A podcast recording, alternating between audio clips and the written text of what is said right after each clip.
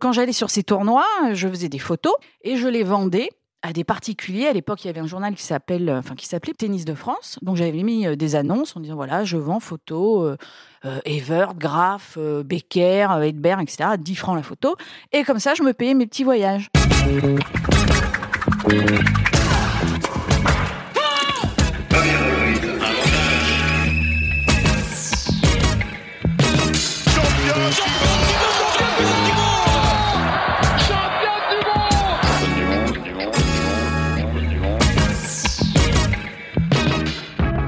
Salut, c'est Cléo et bienvenue dans Championne du Monde, le podcast de toutes les femmes qui vivent le sport aujourd'hui.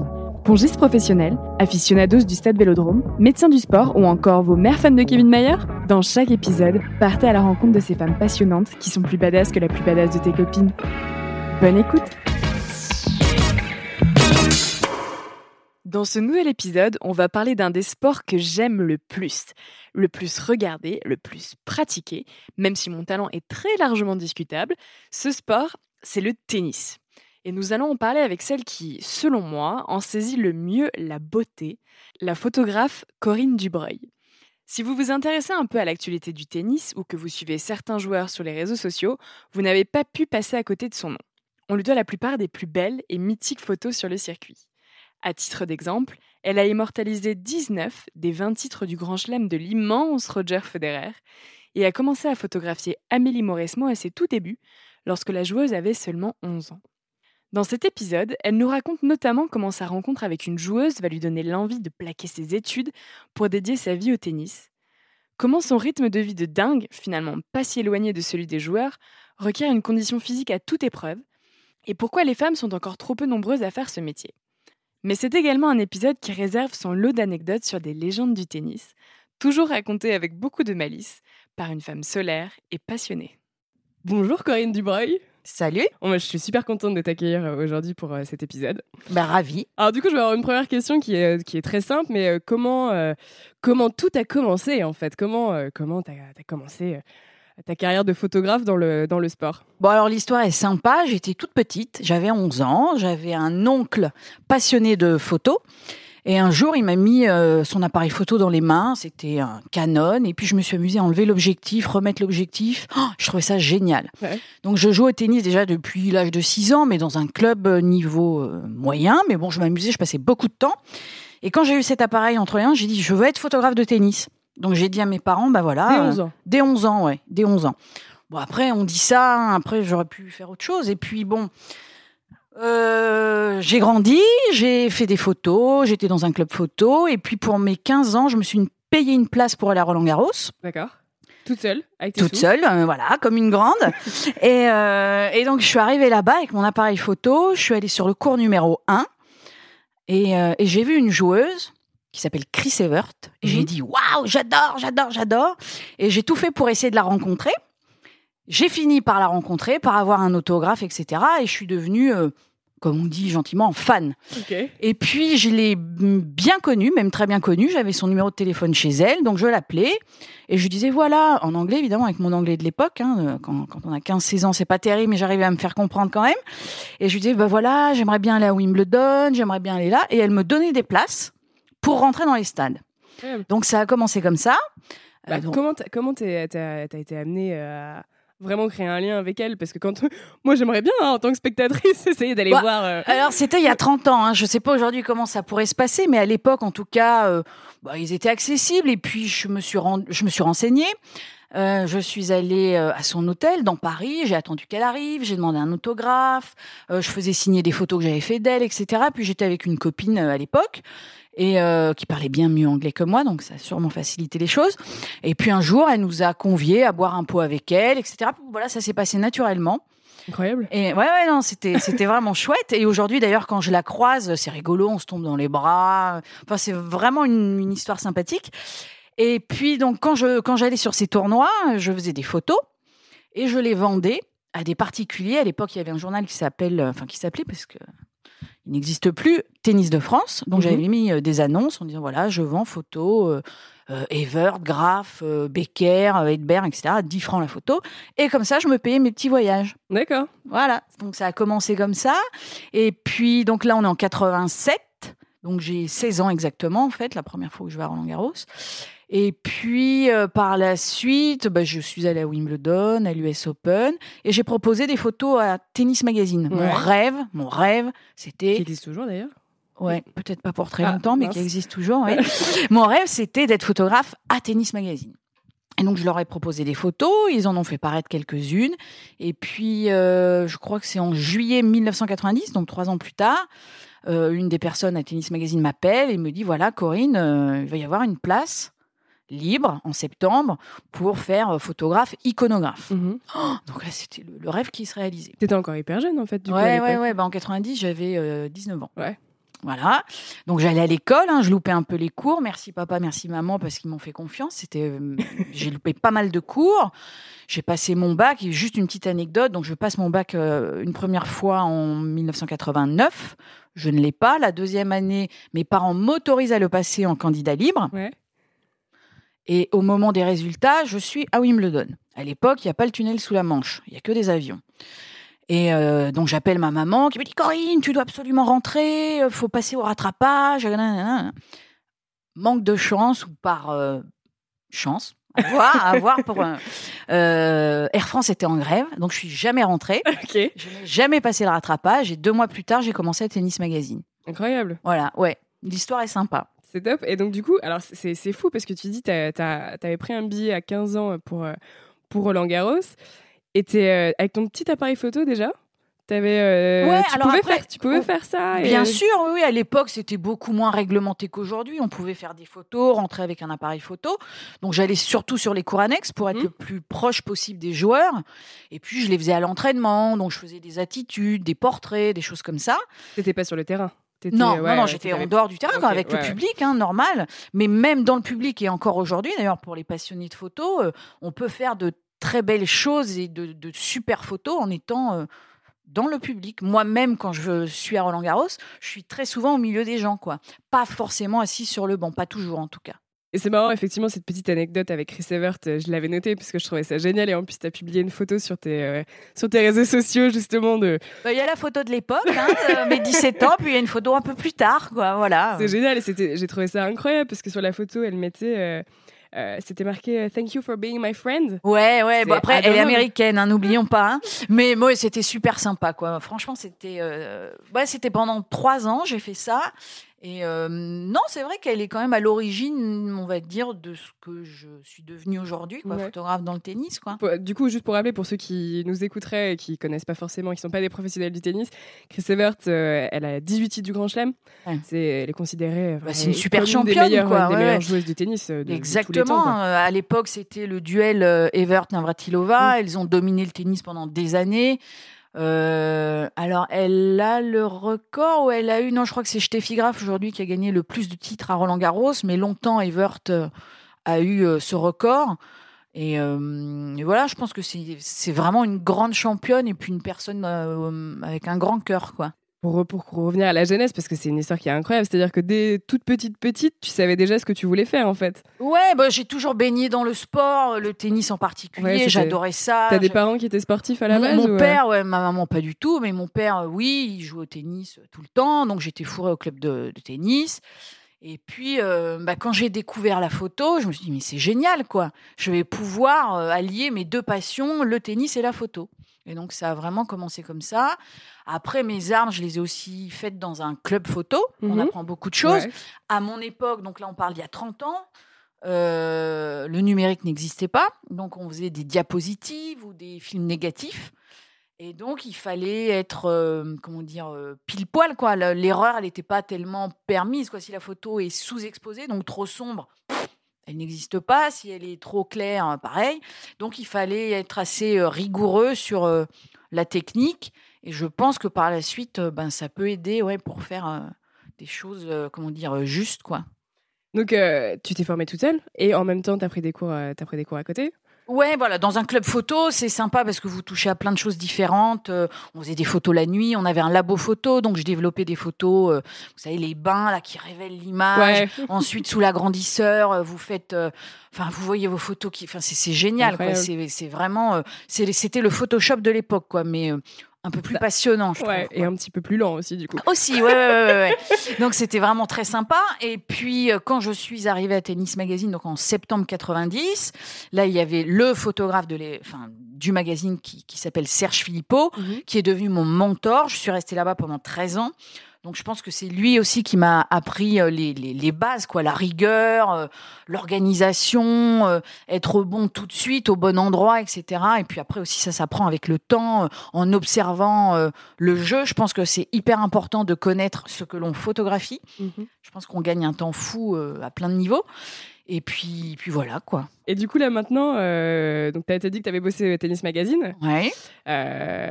qu'est-ce que, qu'est-ce que, quelle était la suite de ta carrière après derrière?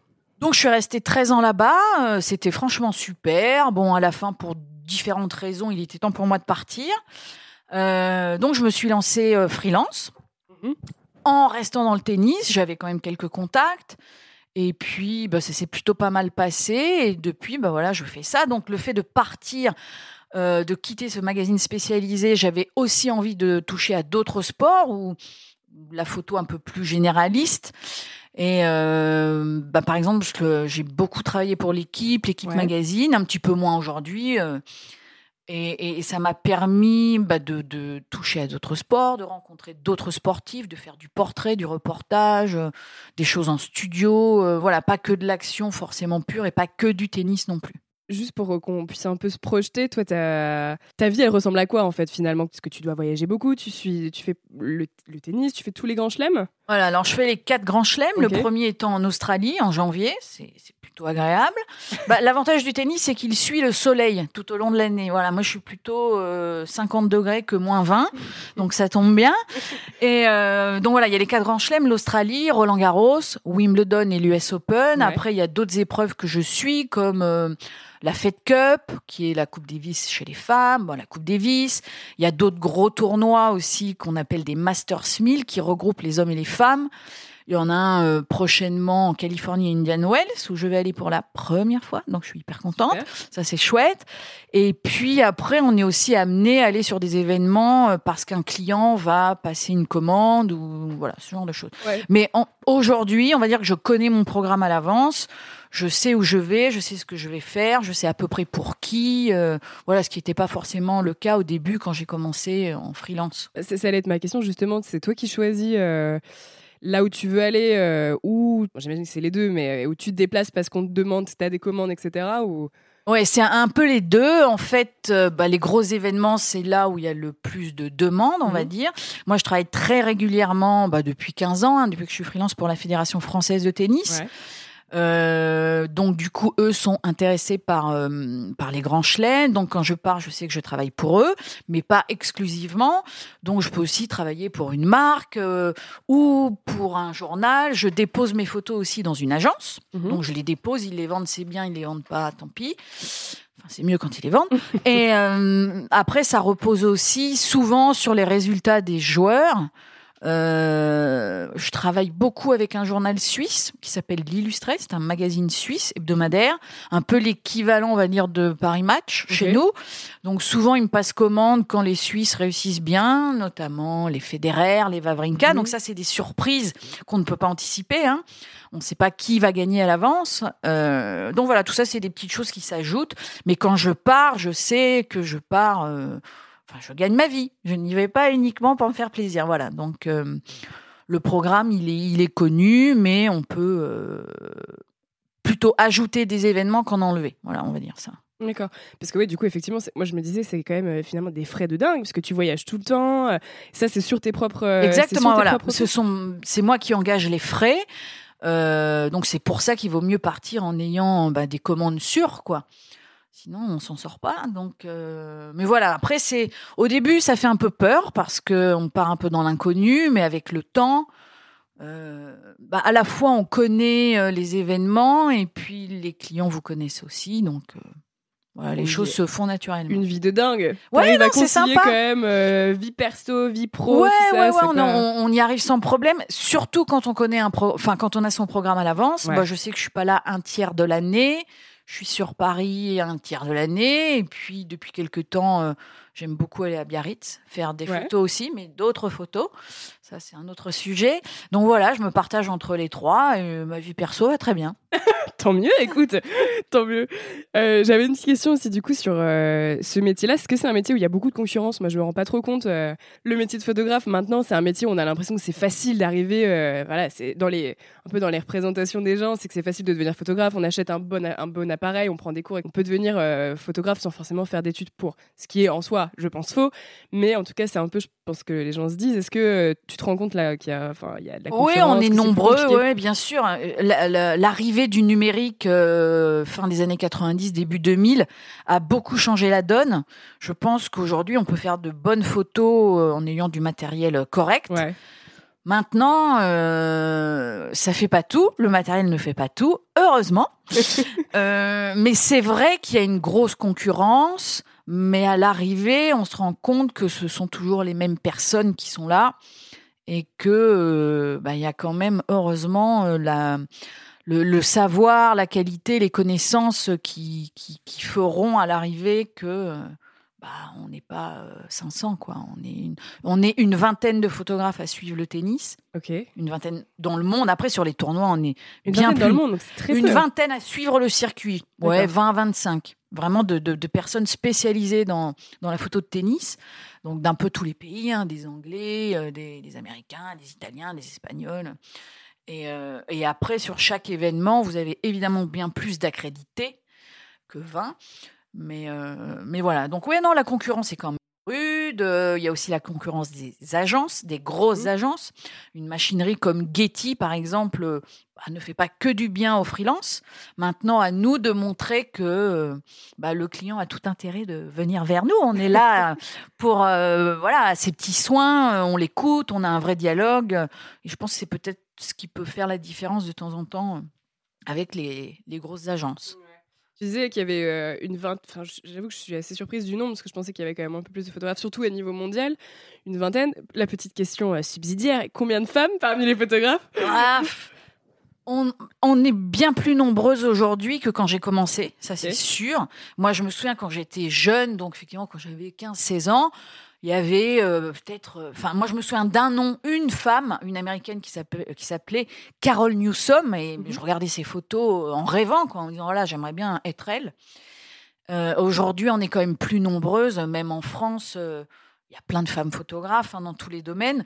Et dans le sport, dans, dans, le tennis, on est, on est bien une, c'est pas énorme, une petite dizaine à, à suivre plus ou moins euh, le, circuit quand même. Quoi. Donc, euh, on n'est pas 10 sur 20, mais on, est quand même euh, quelques-unes. On n'est pas deux. Ouais, ouais, quand même que... Parce que c'est vrai que je me... j'ai l'impression que le métier de photographe, c'est un métier qui n'a pas de, de genre. Hein. Les femmes sont autant photographes que les, que les hommes, mais je me, je me posais véritablement la question dans le sport s'il y avait quand même un... Après, ce qui est dur dans le sport pour une femme, je trouve, c'est le côté physique. Ouais. Voilà. C'est pas euh, tellement le côté artistique, etc. Au contraire. Non, non, mais euh, trêve de plaisanterie. Je trouve que ce qui est vraiment dur, c'est physiquement. Par exemple, sur un, tournoi du Grand Chelem, je me suis amusée là pendant l'Open d'Australie à voir euh, combien de kilomètres j'avais fait avec le poids. Le poids à peu près qu'on a tous les jours sur le dos, c'est 15 kilos. D'accord. Et, ah et en moyenne, j'ai fait, je crois que sur les 14 jours, j'ai fait 190 kilomètres. 240 000 pas. Enfin, voilà, c'est des petites anecdotes. Tu fais un ultra trail. Ouais, non, c'est pas mal. c'est quand on a un peu de poids à perdre, c'est vraiment l'idéal. C'est vraiment très bien. Euh, donc voilà, ça, ce côté-là, euh, bah, ça peut, ça peut aussi éliminer certaines personnes. Quoi. en fait, tu es obligé d'avoir une condition physique ouais, qui est vraiment il faut quand même être bien, quoi. Si, si, si on est un Ouais, si on n'est pas au meilleur de sa forme, ça peut être compliqué. Et puis il y a aussi la, la notion de, de météo, enfin la, la, température, comme je disais. Euh, il fait souvent chaud là où mmh. on va. En Australie, il peut faire facilement 40-45 degrés au bord du cours. Quand on est 12 euh, ou 14 heures par jour euh, à courir à droite à gauche, ouais, il vaut mieux être euh, en forme. En bonne forme physique, ce qui pourrait du coup peut-être entre guillemets, faire une, sélection naturelle des, de, de profils. Ouais, même si après, voilà, hein, je pense que si demain une femme a envie d'être photographe dans le sport ou dans le tennis, même si un petit peu costaud, elle y arrivera. Mais ouais, c'est un élément à ne pas négliger quand même. Quel est le regard, toi, justement, de, de, ton entourage sur ton métier? Parce que tu as un métier d'image.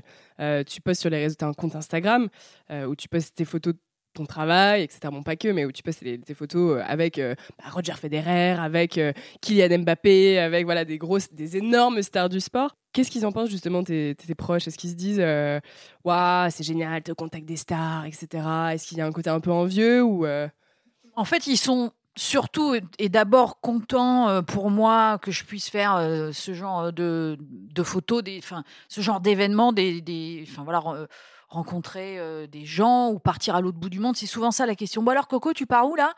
Et, et, voilà, ça, bon, ça leur plaît bien. Après, il y a l'autre côté aussi. Euh, ben, je suis pas là souvent, donc euh, ben, ça c'est le côté moins fun. Après, ils sont pas du tout envieux, ils sont plutôt non super contents pour moi. ils suivent plus ou moins, enfin euh, plus ou moins ce que je fais. Après, quand je rentre de voyage, bah oui, on se voit, euh, on se raconte les trucs, euh, les petites anecdotes, les choses qu'on ne voit pas sur Instagram ou les choses qui ne se voient pas sur les photos. Ils ont de la chance du coup, ils sont, ils savent, ils, ont, ils ont les petites anecdotes. Non, mais c'est vrai que c'est un métier quand même qui fait rêver les gens, faut pas se leurrer. On est toujours dans des endroits sympas, on rencontre des sportifs qui nous font rêver. Et voilà, c'est un privilège. Moi, je le sais chaque, enfin, chaque jour, je mesure la chance que j'ai de faire mon métier. Et, voilà, donc avec mes proches, ben oui, je partage ces moments-là qui, qui, sont ma vie en fait. Comme dans tous les métiers. exactement, exactement. Mais, tu as déjà remarqué, ça que bon, je, je, creuse un peu là-dessus parce que c'est un sujet qu'on aborde quand même assez souvent. Toi, en termes de, de clients ou même entre les photographes, il n'y a jamais eu de différence de euh, traitement ou même même positif c'est-à-dire ah bah t'es une femme donc t'es peut-être plus créative ou tu vas euh, non je pense pas que ça tienne euh, au fait qu'on soit un homme ou une femme maintenant bah, là où je peux voir la différence c'est peut-être qu'on est plus souvent sollicité par par, par les médias parce que c'est moins moins courant d'avoir une femme photographe dans le sport on voit plutôt, c'est plutôt un milieu d'hommes, hein, faut mhm. pas se mentir.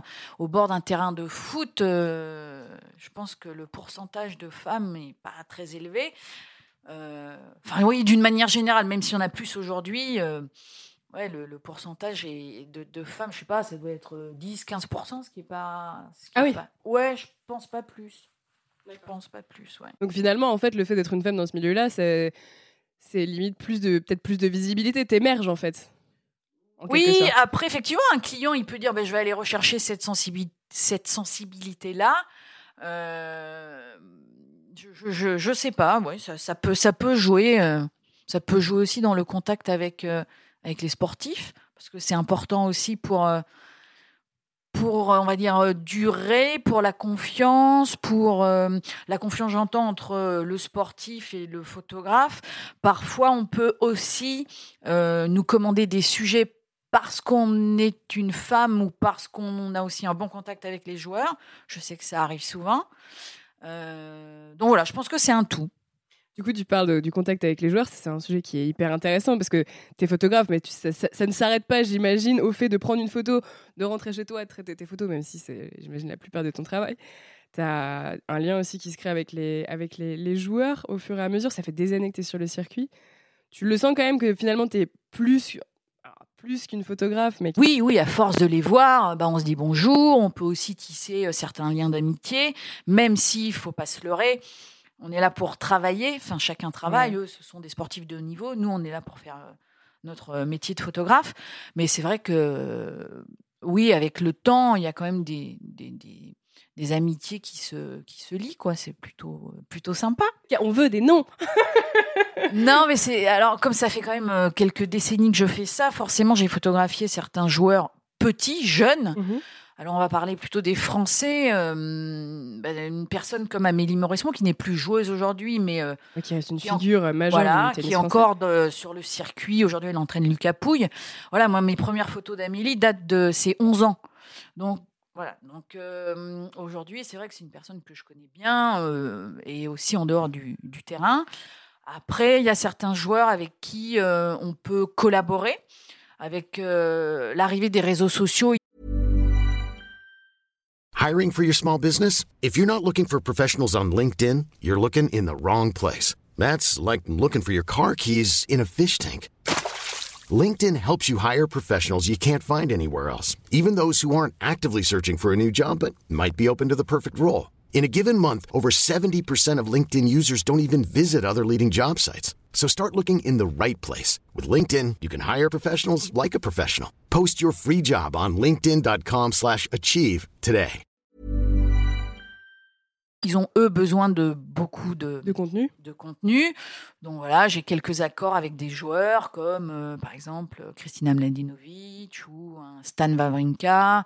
Voilà, c'est des gens avec qui j'ai des bons feelings. Joe Tsonga, Joe Wilfried Tsonga. Euh, voilà, donc euh, sur l'année, on, on- on travaille ensemble, on fait des choses ensemble. Voilà, c'est sympa. Ok, j'ai- j'aimerais bien revenir du coup sur Amélie Mauresmo parce que c'est complètement dingue. Tu me dis que la première photo que tu as prise d'elle, ça date de ses 11 ans. Ouais. Donc en fait, finalement, vous avez, euh, vous avez grandi et vous avez fait évoluer vos carrières en même temps. on a une sorte de carrière parallèle, c'est rigolo. Donc, euh, ouais, oui, non, non, c'est sûr que j'ai. Je pourrais faire un livre, tiens, d'ailleurs. Ah. Euh, c'est peut-être un peu tard, mais c'est vrai que bah, je l'ai vu euh, évoluer, grandir, gagner, pleurer, être maman, entraîner sur la, sur la chaise de capitaine de Fed Cup, etc. Donc, euh, non, c'est vraiment super, euh, très intéressant, sympa et. euh, voilà, après, c'est c'est rare, hein, tous les joueurs, enfin, on ne, on ne tisse pas des liens d'amitié avec tous les joueurs. Bien quoi. sûr. C'est vraiment. Bah là, j'imagine que c'est un contexte qui est bien particulier avec Amélie et doit te faire des souvenirs de dingue. euh, c'est rigolo. Des fois, on parle de certaines anecdotes parce qu'il y en a un paquet. Et euh, non, on rigole bien. euh, c'est- marrant de se remémorer effectivement cette époque, bah, ses débuts. Ah, Il y a des photos qu'elle aime plus ou moins, forcément. Tu parles d'anecdotes, du coup, quel, quel type d'anecdotes J'ai envie de savoir, je suis curieuse. Non, je me souviens d'une anecdote notamment lorsqu'elle gagne euh, son premier tournoi du Grand Chelem en 2006 Ouais. en Australie. Donc euh, bah, c'était vraiment génial, c'était la fête et elle sort du terrain, je la croise et là on se tombe dans les bras et euh, elle me dit tu rentres avec moi, euh, on fait des photos etc. Paris Match avait déjà fait savoir qu'ils étaient intéressés et donc on a fait un, un sujet super sympa, on est rentrés ensemble, l'avion, le lendemain à l'hôtel euh, euh, en Australie et voilà ça c'est un très très bon souvenir euh, inattendu de reportage. C'est top. Et c'est vrai que je, là, je suivais derrière moi parce que c'est la dernière actualité sur la Fed Cup, parce que c'était le, les quarts de finale, c'est ça? Ouais, le les- premier tour, mais c'est un quart tour, de mais bon, c'est un quart de Ouais, finale. c'est voilà, un quart de finale. particulier, effectivement, chez les, chez les, chez les femmes. Et euh, on voit, je, je suivais, je suivais pas mal tes photos et t'es vraiment euh, dans le cœur de l'action, en fait. Ouais, Là, pour le coup, tu les suis vraiment de l'intérieur. C'est même plus, euh, t'es même plus photographe de terrain. C'est Bah, là, ce qui est sympa, c'est que quasiment. ouais, c'est vrai, on est vraiment au cœur de, de l'équipe, ce qui est ce qui est rare. Mais euh, en fait, euh, avec la Fédération française de tennis, pour qui je travaille, effectivement, on a cet accès-là. Pour eux, c'est important aussi de montrer euh, bah, l'envers du décor, hein, pas uniquement les coups droits et les revers. Donc, euh, ouais, ça permet effectivement de, montrer les filles euh, euh, à d'autres moments que sur le terrain, pendant les préparatifs ou avant d'aller à un dîner officiel, par exemple, quand elles, elles ont séance de maquillage et de coiffure, c'est toujours des... Enfin, c'est super sympa à photographier, elles sont détendues. euh. Voilà, c'était aussi particulier cette semaine de Fed Cup parce qu'il y avait le retour dans l'équipe de Caroline Oui, Garcia, Garcia. qui n'avait pas joué depuis deux ans, etc. Donc, euh, c'était euh, ouais, c'était particulier mais hyper intéressant. Et puis une très belle semaine euh, qui s'est euh, euh, terminée par une victoire 3-0 sur les Belges. Donc là, euh, bah, les, les Françaises vont accueillir en avril euh, la Roumanie. La Roumanie, ouais. Je... Avec Simona Alep qui est numéro 2 mondial, donc ça va être super intéressant et, euh, et voilà. Moi, j'y crois dur comme fer. Là, j'étais à fond sur les quarts de Mais finale. oui, allez les donc, bleus, allez les bleus. Ça va le faire, j'y crois. Et, euh, et toi, en tant que photographe, est-ce que tu as des, des joueurs que tu préfères photographier ou? Bien sûr. Ouais, non, non. Forcément, il y a des joueurs euh, bah, que l'on aime plus que d'autres, hein, pour différentes raisons. Euh, en termes de photos, je, je, je- j'adore photographier Raphaël Nadal ou Ouais. Serena Williams parce que ce sont des joueurs euh, vraiment expressifs. Euh, il se passe toujours quelque chose. et puis ils sont d'immenses champions, quoi, vraiment. Voilà. Après, il y en a d'autres, hein, Federer, Djokovic ou des des moins connus qui sont tout aussi photogéniques. Mais c'est vrai qu'on on va avoir tendance à passer plus de temps à photographier les meilleurs Mhm. que, voilà, que, que d'autres. Et euh, voilà, moi j'ai euh, un petit faible effectivement pour euh, Nadal et Serena. Mais alors, tu as fait un livre sur Federer? Tout à fait, mais j'aime beaucoup Roger Federer aussi. Euh, pourquoi, du coup, avoir choisi de faire un livre sur, sur Federer? Alors en fait, l'année dernière, Federer fêtait ses 20 ans de carrière. Et euh, ce fameux journal euh, suisse, ce magazine l'illustrait en début, euh, début 2018, m'a dit, voilà Corinne, on prépare un, un numéro spécial, un numéro entier sur Roger, et on aimerait beaucoup te consacrer, euh, je sais plus, une dizaine de pages euh, sur tes photos. Euh, Tu l'as suivi tout, tout au long de ces 20 ans. Donc voilà, on aimerait que tu nous sélectionnes 20 photos et que tu nous les, tu nous les commentes. Donc du coup, je me suis replongée dans 20 ans de photos. donc ça m'a pris un peu de temps et puis je, et, donc je suis retombée sur des photos que j'avais un peu oubliées et je me suis rendu compte que la première fois que je l'avais photographié, c'était en 1998 à Ouais. Wimbledon.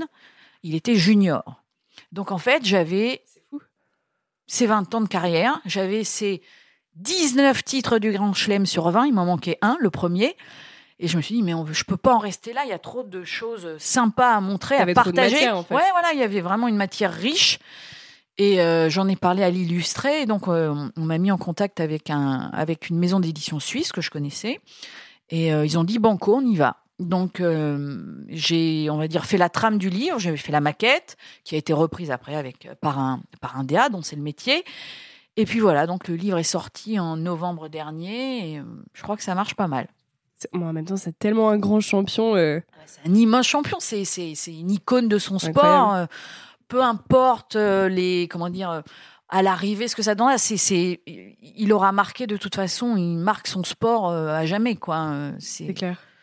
donc je pense que c'était une belle opportunité de faire ce livre et, euh, et voilà j'ai eu l'occasion d'ailleurs pour la petite anecdote de lui en offrir un euh, à l'Open d'Australie donc il était au courant du livre mais il l'avait pas encore vu donc voilà c'est sympa. Il était content. Il l'a bien accueilli. ouais, ouais, il l'a, il, il l'a pris. Je, je suis, enfin voilà, je pense que ses enfants ont dû le regarder sûrement avant lui, mais euh, non, non, il m'a fait une gentille dédicace. Il était très sympa.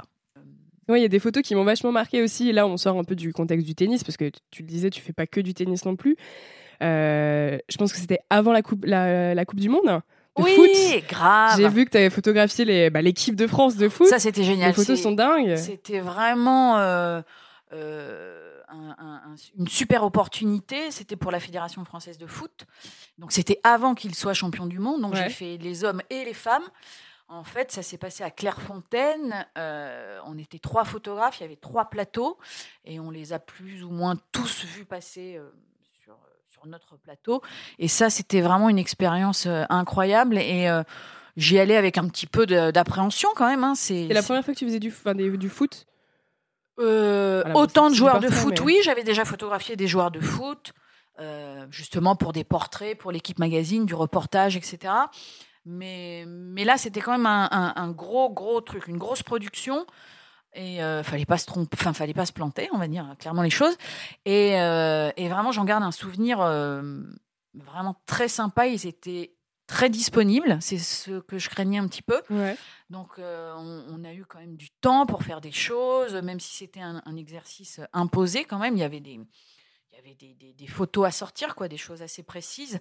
C'est, ça reste pour moi un, un des meilleurs souvenirs euh, récents et même, je dirais, d'une manière générale, euh, de ce que j'ai pu faire. C'était vraiment quelque chose. de- C'était dans quel contexte? C'était ces photos, elles avaient un but précis ou c'était euh, Ouais, c'était bah, pour communiquer pour la Fédé de foot avant justement la Coupe du Monde et puis toute l'année dès que l'équipe de France euh, a, a un match euh, officiel ou pas d'ailleurs. Euh, ben, la, la, la Fédé communique euh, sur les réseaux, donc ils utilisent ces photos, ils font des, des montages. Si un gars euh, marque un but, euh, ben voilà, la photo sert à ce moment-là.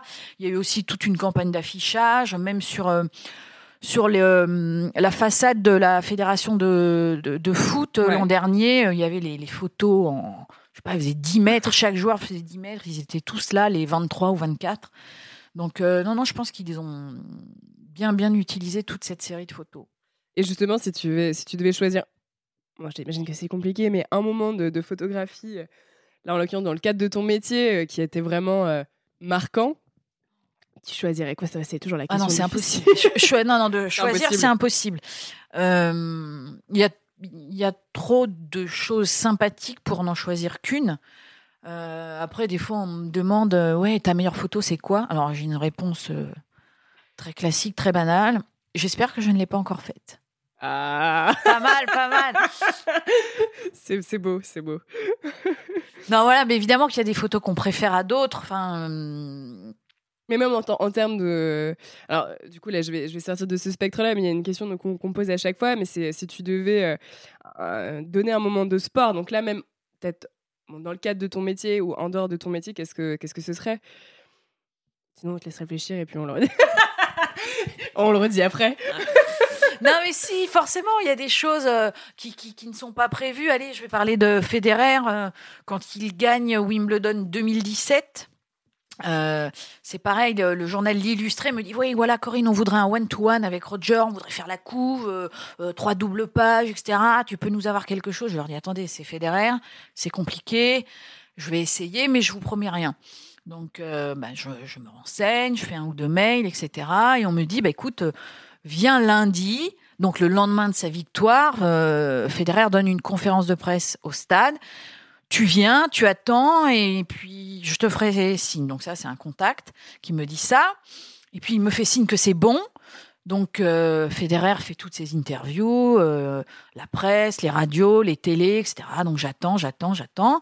Et puis à un moment, on me dit bah viens, viens avec nous, euh, c'est bon, on va le faire. Donc là, je le suis avec. bah, Il y a toute une, on va dire une Allez, une cour qui, est avec lui et on passe dans le- on, on passe à l'intérieur de, de Wimbledon, donc Ouais. par les, on va dire les, les vestiaires, les salons, etc. Et là, je, je- j'emprunte le chemin des joueurs qui, qui vont sur le central. Là, je me dis Mhm. waouh, ça c'est un moment privilégié, ça c'est top.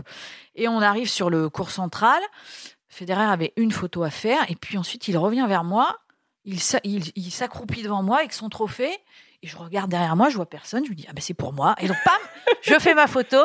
Et donc, ça fera euh, bah, la couverture, une double page. Donc, ça, c'était sympa comme moment. C'est super. Il s'est prosterné devant toi. J'irai pas jusque-là, mais euh, il a été très pro, il a été très bien briefé. Et voilà, c'est une photo qui, qui, bah, qui, qui a fait effectivement donc, la couverture du journal. Et, euh, tout le monde était très content et ça reste un super souvenir. C'est génial. Tu parlais tout à l'heure du coup des photos euh, que tu as suivies Amélie du coup pendant des années, donc tu disais qu'il y avait des photos qu'elle aimait moins d'elle euh, que, que d'autres. Euh, est-ce que justement as certains est-ce que c'est un sujet de discussion justement avec les joueurs? Est-ce que tu as certains joueurs qui sont- font plus attention que d'autres à leur à leur image? Mais non, mais tous, tous, ils, accordent une importance ben, non négligeable à leur image, avec euh, justement les réseaux sociaux, etc. Et c'est, euh, bah, ça arrive tout le temps. Alors, je parle pas des photos qui sont faites sur le terrain, bon Mhm. ça, voilà. Mais dès que qu'on a des, des sessions en dehors du terrain, des portraits ou n'importe quoi. Mais ils regardent direct sur le boîtier, quoi. Ils viennent voir, ah, montre-moi Coco, fais voir. Ah non, mais là, ah non, là, j'aime pas mon profil. euh, Ouais, ouais. Et, et par exemple, avec Christina Mladenovic, c'est très drôle. Elle adore faire des photos, vraiment, ça. Donc c'est super pour les photographes. Euh, elle, elle regarde tout le temps, puis elle va, elle, elle, elle va vraiment voir le détail, la petite chose, et dire non mais regarde là, ça va pas. euh, Des choses que même moi je ne verrais pas, quoi. ouais.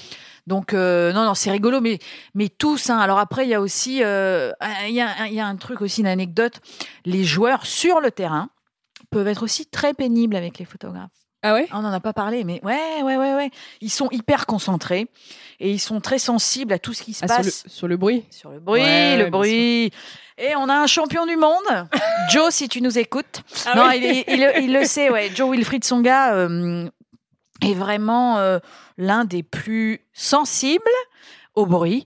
Et euh, très souvent, euh, bah, quand, quand il sert, quand il jette sa balle, c'est une très belle photo. Mhm. Et euh, bah, on aime bien la faire. Bah, alors, il y a des photographes qui, qui s'éternisent un peu sur ce mouvement. Et s'il est dans un jour moyen ou si ça se passe pas comme il voudrait sur le terrain, il va nous pourrir. Mais, Mais- vraiment nous pourrir. C'est-à-dire, il va arrêter de jouer pendant le match? pendant le match. Il va nous s'adresser à nous. et, et voilà, euh, il, il nous fait part de son mécontentement, mais en direct live, quoi. Ouais, ouais, ils sont quelques-uns comme moments-là, ça. vous faites quoi? Vous vous arrêtez? Parce que ça veut dire que vous êtes vous ou- arrêtez de travailler en fait. Ouais, voilà. Moi, je sais que je, je fais très, très rarement cette photo parce que j'anticipe, j'ai pas envie euh, s'énerve. Ouais. Euh, après, quand il s'énerve, ça peut aussi donner lieu à une belle photo. C'est déjà arrivé. Et, euh, et voilà, bon, ils sont pas tous comme ça, mais ils sont quelques-uns, effectivement, à être sensibles. euh, au Soit à l'image, soit au bruit. Ouais, des soit à l'image. Mais à l'image, euh, franchement, ils le, ils le sont tous. ils aiment T'as, bien. t'as déjà des exemples de, de joueurs qui, après publication d'une photo, etc., sont, enfin, pas forcément publication, mais sont venus dire non, non, non, euh, euh, c'est pas possible, enlève Ouais. ça, euh, je suis- Ouais, je suis ça trop peut moche. arriver. Ouais, ça peut arriver. Euh, Si, par exemple, vous faites une série de joueuses de tennis en, en robe et que euh, dans, dans le lot, euh, il y a une joueuse que- et une photo plutôt rigolote euh, où elle a des pantoufles, par exemple, je citerai pas. J'allais dire, on veut un nom là, Ouais, c'est trop précis. et, et- et voilà, donc bon, bah, on retire la photo parce que oui, effectivement, nous on trouve ça rigolo, mais par rapport aux autres, euh, à, à- à ses copines, c'est moins drôle. Mais non, en général, ils, ils sont pas, enfin, ils- vont pas jusque là. Mais euh, on peut, nous, en imaginant que la photo est sympa, la publier euh, sur les réseaux. Heureusement, on peut l'enlever rapidement, mais voilà. En général, ça se passe très bien. Si je devais te demander ta définition du photogénisme, que- quel, quel serait-il? Est-ce que est-ce qu'il y a euh, un sport qui est plus photogénique qu'un autre Oui, je pense qu'il y a forcément des sports plus sympas à photographier et plus photogéniques que d'autres. Euh, on voit souvent de belles photos de natation, euh, euh, de belles photos d'athlétisme, ou encore de la Formule 1. euh, Enfin, on est plus ou moins sensible aussi. hein. Après, ça dépend des émotions de chacun. Moi, je trouve que dans le sport, ce qui est beau, ce qui est photogénique, c'est l'émotion. Il y a un truc souvent, quand, quand les gens n'ont pas photographié le tennis, qu'est-ce qu'ils cherchent à faire? C'est avoir le joueur avec la raquette et la balle dans la raquette. Pour moi, c'est une photo qui est inintéressante. Enfin, je vois, enfin, je comprends qu'on ait envie de faire cette photo, mais c'est pas forcément la photo la plus photogénique, quoi. Euh, photogénique, ça va être effectivement bien connaître le joueur qu'on photographie et, montrer une image de lui qui raconte qui il est. Voilà, ça va être ça une photo photogénique. Est-ce que tu sais à un moment donné quand tu prends une photo que euh, c'est une bonne photo, que c'est là, il y a vraiment un truc particulier euh Des bonnes photos, moi je trouve qu'on en fait rarement. Enfin, en ce qui me concerne, je, voilà, je fais plein de photos, euh, mais je, ça m'arrive rarement de dire ah celle-là elle est pas mal. Quand ça arrive, euh, en général, bah, bah, je connais suffisamment ce que je photographie pour me dire tiens, il peut y avoir quelque chose. Et je me souviens notamment d'une photo d'un match de double. Donc c'était à l'US Open, je sais plus quelle année. C'était les jumeaux Bryan Ouais. donc ils sont assez connus. Euh, et donc ils jouaient leur centième finale, je crois, ou un truc comme ça. C'était une finale donc de double homme. Et je, ils ont comme euh, comme habitude quand ils gagnent de, de, de faire un, un jump et ils se tapent la poitrine en sautant. Donc je me dis tiens, je vais monter en haut du central et me positionner pour avoir cette photo avec l'ombre par terre quand il saute et tout sympa. Et je monte et j'étais pas la seule à avoir eu cette idée. Donc il y avait d'autres collègues qui étaient positionnés dans l'axe du cours. Je lui dis bon, je vais pas rester là, je vais me mettre latéralement. Donc je me positionne, on va dire en hauteur derrière la chaise d'arbitre. Donc ils gagnent, ils font leur jump, j'ai ma photo, ils vont serrer la, la, la main de leurs adversaires. Et quand ils ont sauté, ils ont lâché leurs raquettes. Donc leurs raquettes sont positionnées sur le cours. Ils serrent la main de leurs adversaires. Et là, ils lèvent les bras tous les deux en même temps. Et moi, j'étais en train de cadrer les raquettes. Et je vois les deux ombres des jumeaux, les ombres identiques.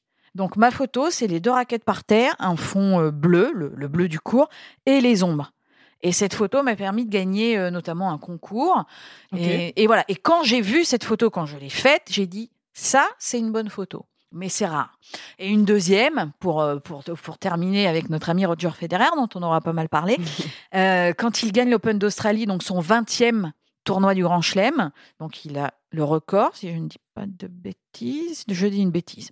Donc son 20e tournoi du Grand Chelem, euh, pareil, une commande du journal L'Illustré. Donc, je me retrouve en tête à tête avec lui euh, dans une euh, maison gigantesque en Australie, à Melbourne.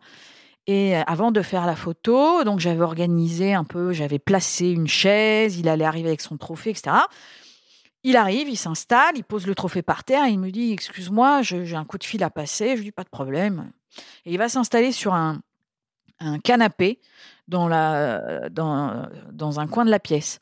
Et là, je, je, me baisse un peu et je vois le trophée au premier plan, lui dans son canapé au téléphone décontracté comme comme rarement on peut le voir, nous en tout cas. Et là, je me suis allongée direct sur le sol, le trophée au premier plan, Roger dans son canapé et ouais, c'est une belle photo. Voilà, c'est une photo qui sort de l'ordinaire et c'est pour moi euh, ouais, parmi mes, mes photos préférées. Exactement. Alors là, je vais, je vais, je vais poser des questions peut-être un, peu plus techniques, mais que je trouve aussi intéressantes.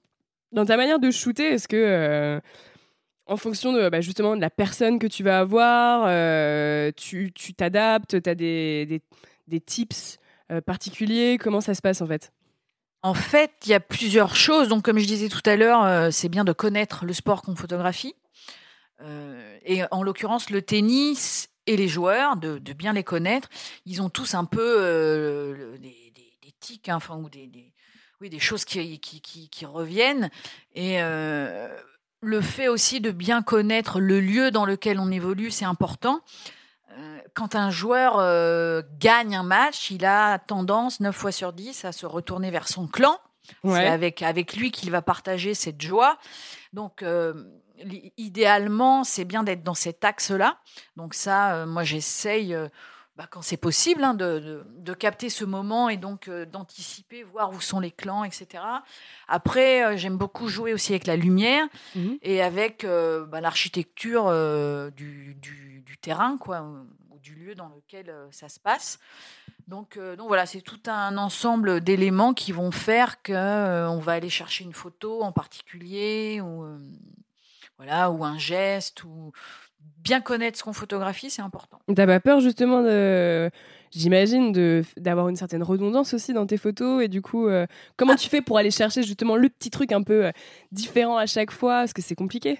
Je sais pas si c'est à, chaque fois différent, mais euh, de, je pense que même si ça peut prêter à, à, rigoler un peu, je pense pas qu'il y ait deux fois la même chose, quoi chaque, euh, chaque euh, geste est unique, chaque moment euh, d'émotion est unique, chaque lumière. enfin voilà, il y a forcément quelque chose qui va différencier une image de la précédente. Mmh Et après, ce qui est sympa aussi, c'est quand on peut se le permettre de prendre un peu des risques pour tenter justement une image différente. Alors, ça marche ou pas. Et euh, il y a des, des, stades qui s'y prêtent bien. Par exemple, à Roland Garros, on a énormément de, de points de vue différents, ce qui permet justement de, de, tenter des choses. Et notamment, il y a une fosse qu'on aperçoit à la télé. On est au niveau du terrain. Ouais. Il y a des trous. Effectivement. Les balles d'ailleurs passent régulièrement. Parfois, oui, elles, frôlent nos oreilles, voire euh, nos objectifs. non, jamais été blessé pour l'instant. Euh, et, donc voilà, cette fosse, euh, cette fosse peut permettre vraiment de, de faire de, de, superbes photos et de, ouais, de beaux moments de joie. Je me souviens d'une victoire de Raphaël Nadal, je ne sais pas en quelle année, je me souviens plus, où je me dis allez, je tente j'avais calculé, enfin, il faut parfois anticiper ce qui peut se passer aussi, c'est important. Mhm. Euh, je me suis dit, bon, il va gagner là. Donc, j'étais dans la fosse, je m'étais positionné au milieu, dans un trou au milieu, et il gagne, et là, il s'allonge pile devant moi. Donc, euh, c'était juste euh, bah, la photo que j'attendais, mais ça ne marche pas à tous les coups. Là, c'était top.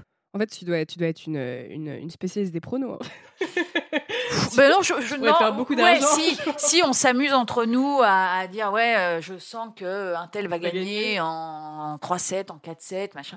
Mais voilà, non après jouer pour juste faire un pari, non, ça m'intéresse pas. J'aurais une dernière petite question qu'on pose, pose à chaque fois. Le, podcast s'appelle Championne du monde. quelle est ta définition d'une championne? Une championne, je dirais, c'est quelqu'un qui met la barre haut déjà, qui va forcément faire des sacrifices pour arriver euh, à atteindre ses objectifs. Euh, quelqu'un de rigoureux, quelqu'un de passionné, hmm, quelqu'un qui aime le partage aussi. C'est un exemple. Ouais, une championne, c'est c'est un peu tout ça.